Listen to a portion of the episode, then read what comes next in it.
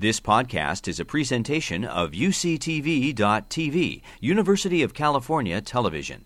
Like what you learn? Help others discover UCTV podcasts by leaving a comment or rating in iTunes. Hi, I'm Simon Todd. I'm an assistant professor of linguistics here at UC Santa Barbara, and I'm really excited today to tell you about some of my research on the surprising amount you can pick of linguistic knowledge you can pick up just by listening.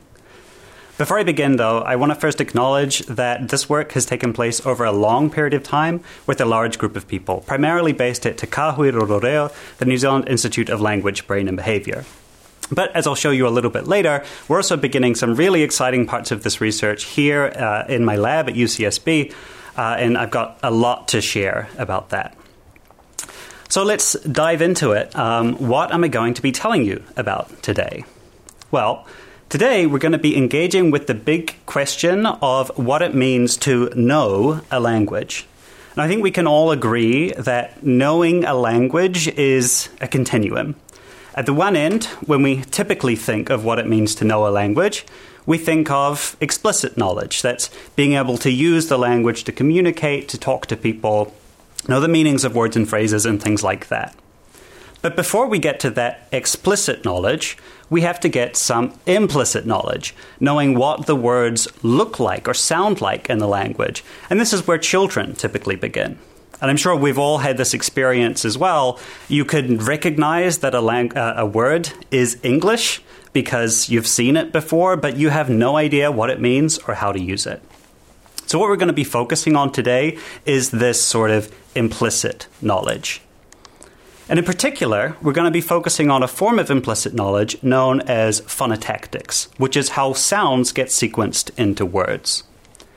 So, phonotactics is what underpins our knowledge of what form possible and impossible words in a language. For example, what lets us say that blisk is a possible word of English, even though it's not an actual word of English, whereas benisk is not. And this impression comes from the fact that Benisk there begins with the BN sequence of sounds, which isn't found in any real English words. Phonotactics also underpins uh, the idea of what makes a possible word or a real word sound good for a language. So, for example, what makes 20s sound so much better than twelfths, and what makes the possible word clest sound so much better than the possible word shishosh.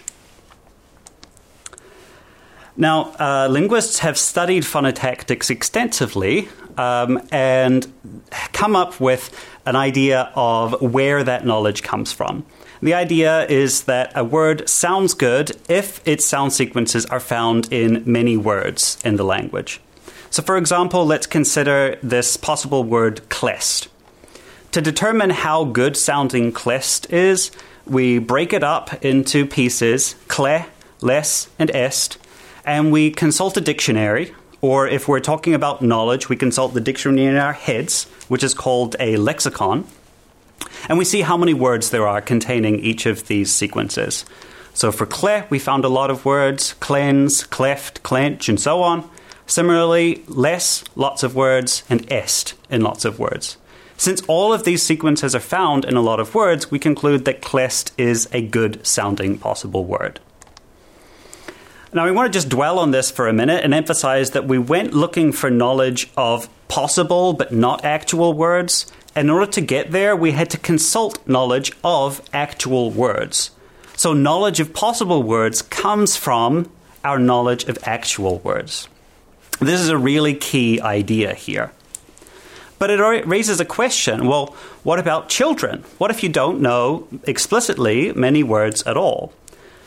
We found that uh, children are still sensitive to this phonotactic knowledge. For example, um, if you play a young child a word like clest, which is a good sounding possible word, they'll respond favorably in various ways. Whereas if you play them a bad sounding possible word like shishosh, they'll respond less favorably. So young children have this phonotactic knowledge despite not having a large set of uh, real words that they explicitly know. For them, the knowledge doesn't come from a lexicon, it comes from a proto lexicon, which is implicit knowledge of these words rather than explicit knowledge, and it's devoid of any sort of meaning. It's just the forms of the words. So, to, to make this concrete, a lexicon, which is what adults all have in our heads, this is like a dictionary. So, it has words, definitions, examples, a whole host of other information. Whereas a proto lexicon, which is what the children have in their heads, is just a list of words without any of that other information. But that's enough for the phonotactic knowledge. Now, this uh, raises a, a question um, where does this proto lexicon come from? Where do these children get this implicit knowledge of words in the first place? And the answer is it comes from listening. Children are surrounded by language all the time. They're taking it in, and as they're listening, they're spotting patterns that come up in that language that they're listening to. That's words. And they're putting those words into their proto lexicon. And so the question that we're going to be engaging with today is well, what about adults? Do adults do this thing too? Do they build a proto lexicon if they're regularly exposed to a language that they don't speak? So, for example, if you take me and you put me in a situation where I'm surrounded by a language that I don't speak, will I build a proto lexicon in that language? Um, to answer this question, we have to look at a situation where someone is surrounded by uh, a language that they don't speak all the time in a naturalistic setting. And for this, we look at Te Reo Māori in Aotearoa, New Zealand.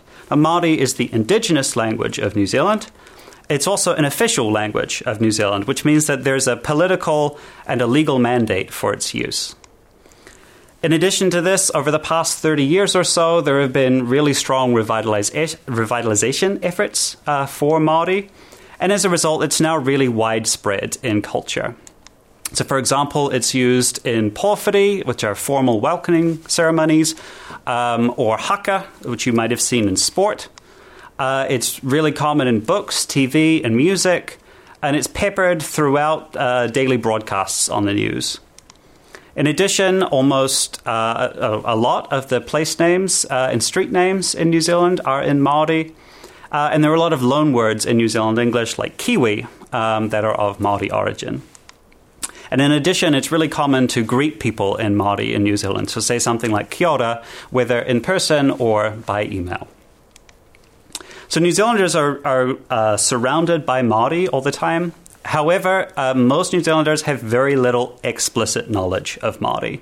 So the 2018 census found that only 1% of the population of New Zealand can speak Māori proficiently, and another 2.7% can hold a, a basic conversation.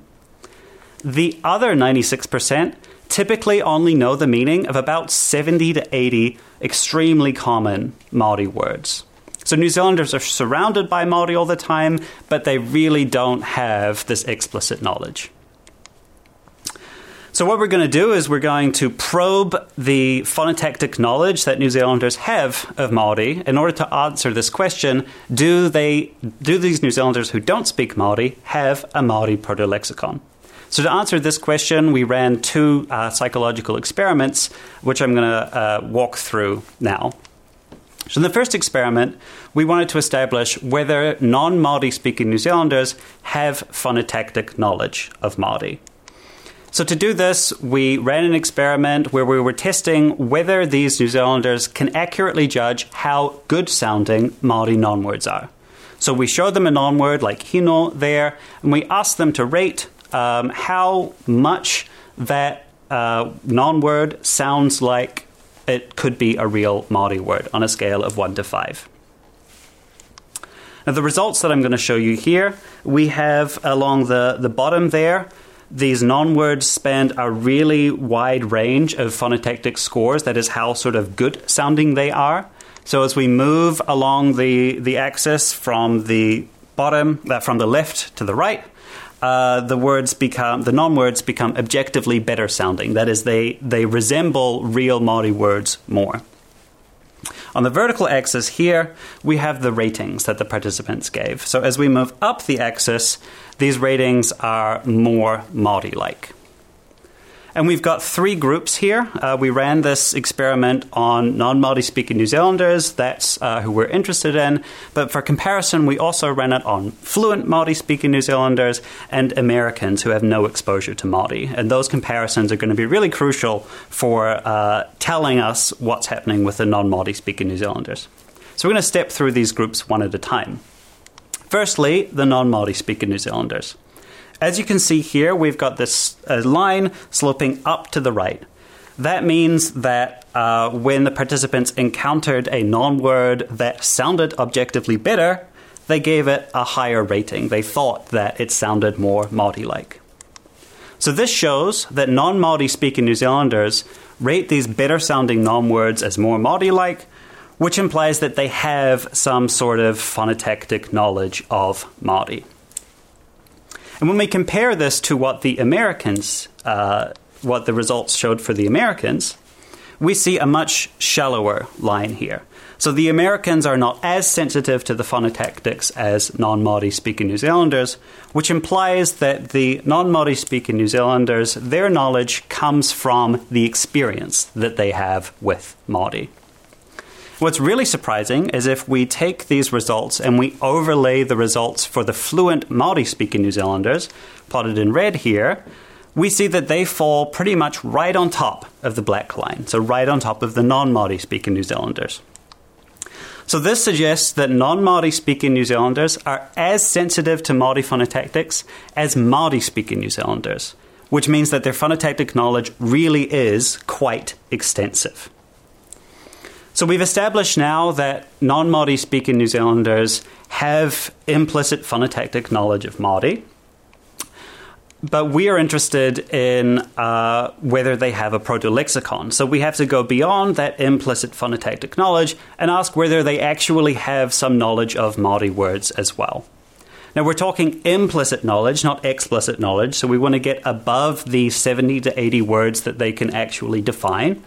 So we're interested in answering the question can they tell real Māori words apart from non words, independent of knowing what the meaning of the word is and independent of how good sounding the word is? So, for example, we would show them something like this, tāne, which is a real word in Māori, and they would rate uh, how confident they are that it is a real Māori word. And so the results are uh, laid out here. We've got uh, real words came uh, from a range of frequency bins. That is, they were more or less common in the language. So we've got on the left here more common real words, and on the right less common real words. So things that the uh, non Māori speaking New Zealanders are more likely to hear over here, things that they're less likely to have heard over here. On the x axis, again, we have our phonotactics, so that's how good sounding objectively the words and non words are. And on the uh, vertical axis here, uh, now we've got their ratings of how confident they are that the, the item is a real Māori word. And so we've got uh, results for words and non words separately here. Looking first at the non words, we can see this same pattern of sloping up to the right that we saw in the last experiment. So this means that participants are rating these better sounding non words as more likely to be real words. So this is again indicating their phonotactic knowledge. But what's interesting is when we compare the results for the real words now uh, in blue, we can see that um, they have the same thing. So the real words are more likely to be uh, more. Comp- the participants are more confident that the words are real words if they are objectively better sounding. But in addition, across all of these boxes, we see a gap. The blue line is always above the black line. That indicates that participants are consistently giving the real words higher ratings than the non words, even when they sound as good as each other. So, this is saying that uh, above and beyond the phonotactic knowledge that they have, they also have implicit knowledge of real Māori words, even if they don't know what those words mean. So, this is all well and good. We found in the first experiment participants have phonotactic knowledge of Māori, and in the second experiment that they have implicit knowledge of Māori words. But what we want to show is that these two things are related to each other. So their implicit phonotactic knowledge comes from their implicit knowledge of words, that is, comes from a proto lexicon. So, to show that this phonotactic knowledge comes from a proto lexicon, we have to go beyond just showing that they have both kinds of knowledge. We have to connect the dots between these two experiments. We have to show that participants who have more implicit word knowledge, that is, who perform better in the second experiment that I showed you, also have more phonotactic knowledge, that is, they perform better in the first experiment. So, what we did um, was we ran these experiments again on the same set of people. We had them do both experiments now in order. Um, and what I'm showing you on the bottom here it's, uh, is the same layout as before. So, how good sounding the word is, uh, the non word is on the bottom. We're talking here, the experiment is showing um, the ratings for how Maori like the non words are uh, and those ratings are shown on the vertical axis here. So just like before, we're going to see lines sloping up to the right, indicating the phonotactic knowledge. And we're comparing two groups here. In the red, we're comparing uh, participants who have a lot of word identification knowledge. That is, they had a big difference in their scores between words and non words in the second experiment. Um, and in blue, participants who don't have a lot of word, identific- word identification knowledge, they have no uh, difference between the ratings that they gave words and non words in that experiment. So when we plot these two groups together, we see that both of them slope up to the right. Uh, but crucially, the red line, that is the participants who have high word identification knowledge, is steeper. These participants are more sensitive to the phonotactics. That is, if the word sounds, if the non word sounds worse, they rate it as less Māori like. If the non word sounds better, they rate it as more Māori like, compared to the participants who have less ability to distinguish real words from non words. So, this implies that the phonotactic knowledge that we see really is coming from a proto lexicon.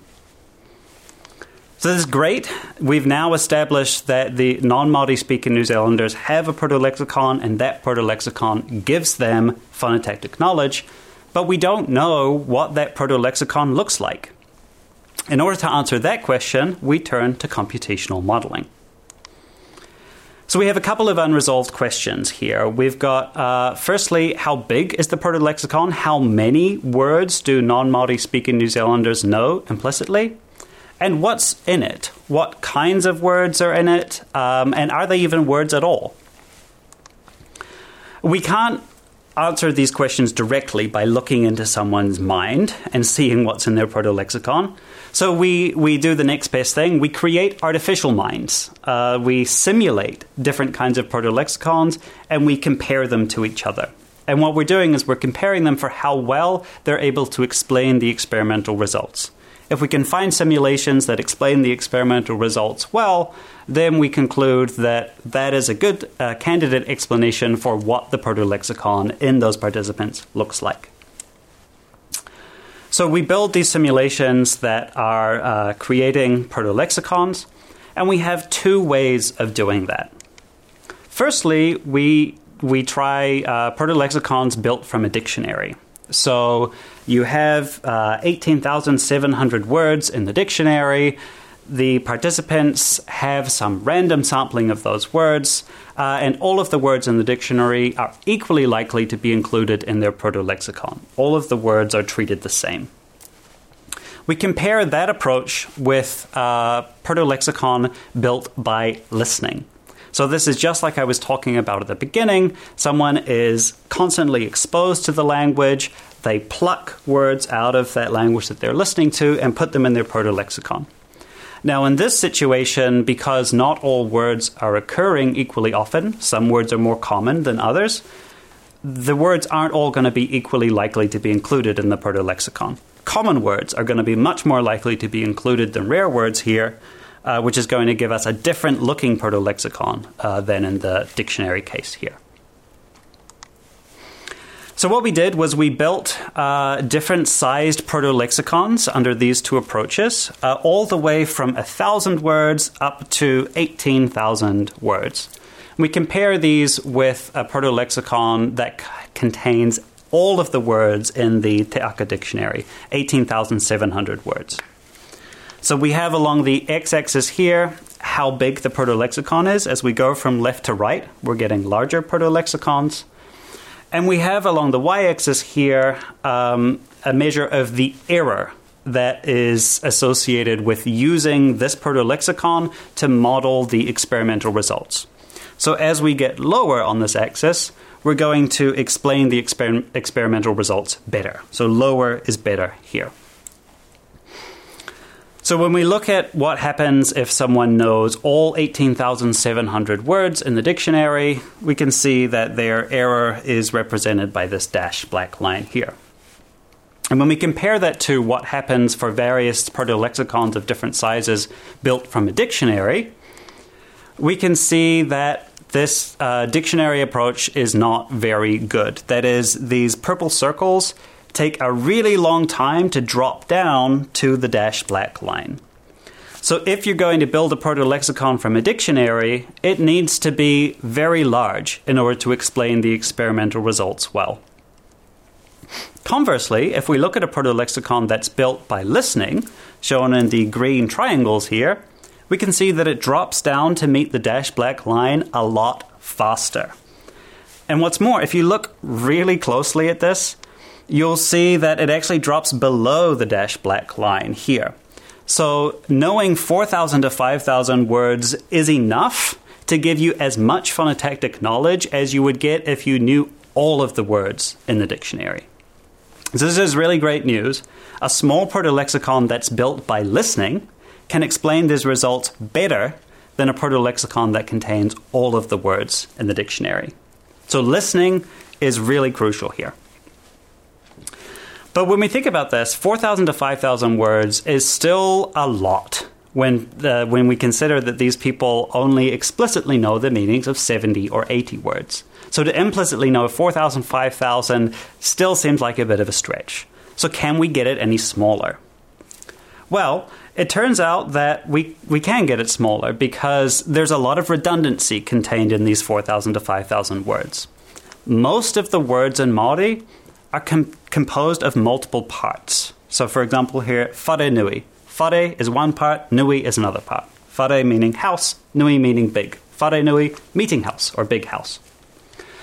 Um, so, these parts are going to be showing up across multiple words within this four to 5,000 word list. So if we we consider instead that maybe what's in the proto lexicon isn't these composite words, but maybe it's these parts of the words, which we call morphs.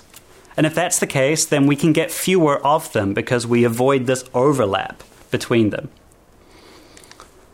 So, to test this, um, we built more models, uh, which are based on the idea that the proto lexicon is built from morphs and that participants are able to recognize those morphs in the experimental items that they see. So it's laid, the, the results here are laid out similarly to before. Along the bottom, we've got uh, proto-lexicon size going from 500 morphs up to 3,500 morphs. And on the y-axis, we've got the error associated with modeling the results in the experiment. So lower is better. This is the same dash black line as before, indicating what we get if we know all of the words in the dictionary. And we start by just comparing that with what we get if we know all of the morphs in the dictionary rather than all of the words. So this is a smaller set and it's more uh, focused. And you can see this is lower. So less error means this is a better model. So already we can go from having 18,700 words to having 3,600 morphs. And that's a great uh, step. But maybe we can go even further, right? Maybe the proto lexicon doesn't need to contain all 3,600 morphs. Maybe, like we saw in the word situation, it can be smaller. We compare uh, proto lexicons built from a dictionary, that is not the case. Um, so we see here the purple line takes a long time again to drop down to the, the dotted black line, indicating that the words uh, knowing 3,600 morphs is better than knowing any subset of those morphs if you're building a proto-lexicon from the dictionary. But if you're building a proto-lexicon by listening, um, again, we see that we drop down to meet the black line faster. Um, so, building a proto lexicon by listening gives us better knowledge uh, than building a proto lexicon from a dictionary. And again, we see that the results drop below the dotted black line. So it gives us even better ability to model what happened in the experiments than if we know all 3,600 morphs. In fact, it turns out that knowing 1500 to 2000 morphs is enough here. So if we build a really small proto-lexicon of morphs by listening, we can explain these experimental results better than if we have a proto-lexicon that contains all of the morphs in the language.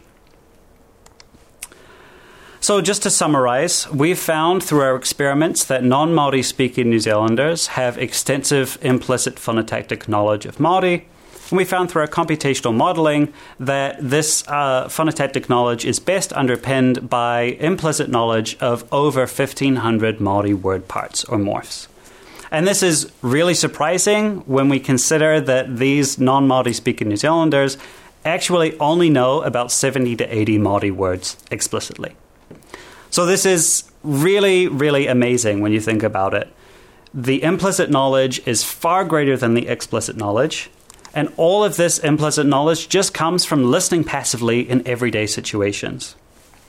This is the first demonstration of a proto-lexicon in adults in a naturalistic real life setting, and it opens up a lot of possibilities. So I want to finish by telling you about some of the work that we're doing now to take this further. So one thing that we're looking at is whether the having a proto-lexicon gives an advantage when you come to explicitly learn the language. So, for example, uh, we're just running a study just now um, that's testing whether it's easier to learn meanings of words that are in the proto lexicon than non words. Uh, so, if you already have something, is it easier to attach the meaning to it than if you don't have that word uh, represented in the proto lexicon? And we're also testing if there's an advantage in the classroom. So, do students with larger proto-lexicons learn vocabulary more easily than students with smaller proto-lexicons? We expect to find support for both of these ideas because this is exactly what young children do. Uh, so, think back to where I began talking about young children. They start by not knowing anything explicitly, building this implicit knowledge of the proto-lexicon, and using that to bootstrap their explicit knowledge acquisition. So we expect to see support for both of these things. And it has really important implications not only for what's happening in the classroom, second language acquisition, but also uh, for language revitalization. Uh, for situations like Māori, where we have indigenous languages, endangered languages, that need to do a lot to build their, uh, their population of speakers if we can find that knowing, uh, having a proto lexicon makes it easier for people to learn the language, then we get a lot of support for just putting the language out there a lot uh, as a way of getting a head start in those revitalization efforts. Another question that we're looking at is who has a proto lexicon? So, one thing that we have planned is to run these experiments with participants of different ages to test at what age the proto-lexicon develops. Do you have to have the exposure in childhood? Um, can you build a proto-lexicon of the same size in childhood, or does it have to wait until you get uh, older? Things like that. We're also interested in really probing this idea of the importance of childhood further by comparing what happens uh, with people who grew up in New Zealand and people who were born elsewhere and then moved to New Zealand as children. So, to those people who moved to New Zealand, are they post early childhood able to get enough exposure to build a proto lexicon just as well as the people who grew up in New Zealand? And we're also looking at it the other way around. So, if we have people who were born in New Zealand, spent their early childhood in New Zealand and then moved overseas, how long is the proto lexicon going to be retained for them? Are they still going to have that knowledge in their adult years? Just like the people who stay in New Zealand have that knowledge in their adult years. Now, these are really important questions for laying out the theory of the proto lexicon and really helping gauge our scientific understanding of what's going on. Here at UCSB, uh, we are really pushing further on the computational modeling side. Um, so, one th- question that we're asking is Do we even need this proto lexicon to explain the results that we saw in the experiments? Is there instead some sort of alternative? Um, questions like that. So, one thing that we're doing is we are building algorithms that test, uh, that simulate how these morphs could get into the proto lexicon in the first place. So, an algorithm that essentially listens to running speech in Māori and extracts morphs out of it. We're taking that and seeing how well that can explain the results that we've seen. And we're comparing it with other alternative models that don't rely on a proto lexicon in order to generate phonotactic knowledge. So things like neural networks. And we're going to, uh, by comparing these two approaches, we'll be able to see to what extent do you actually need a proto lexicon in order to get this knowledge. And the ways of getting a proto lexicon are they actually feasible uh, given how much exposure people have in the real world? Another thing that we are doing at the moment is looking at how general these results are. So, can we get the same thing happening with other languages in other countries? So, we're looking uh, specifically at Spanish or non Spanish speaking people in California and Texas. We're asking if those people build a Spanish proto lexicon.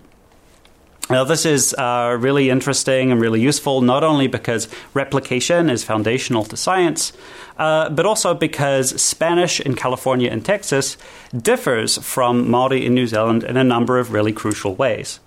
For example, um, the words in Maori, as I mentioned, are highly composite. Comparably, the words in Spanish are a lot less composite. Um, so, by comparing these two situations, we can see how strongly this result relies on the highly composite nature of the words. One other thing that's really different between Spanish in the US and Maori in New Zealand is how people feel about the language, uh, the attitudes that people have towards the language and its speakers. So, the attitudes toward uh, Spanish and its speakers in the US are a lot more negative than the attitudes toward Maori and its speakers in New Zealand. And so it could be that these differences in attitudes create implicit barriers to learning. Um, and maybe the results that we saw in New Zealand are actually driven, not driven by, but facilitated by uh, the positive attitudes that we see. So these, again, are really useful questions for um, telling us how general the result is, for telling us more about some of the mechanisms underlying where the proto lexicon comes from. And we're running these experiments right now. We're just about to start. Uh, so there's a lot to say, so watch this space. Uh, expect to see some really exciting things coming out soon. But for now, uh, that's it. I'm going to leave you on that promise of things to come. And I want to thank you for doing the really important thing, uh, which you now know is listening. You've been listening to a podcast by University of California Television. For more information about this program or UCTV, visit us online at uctv.tv.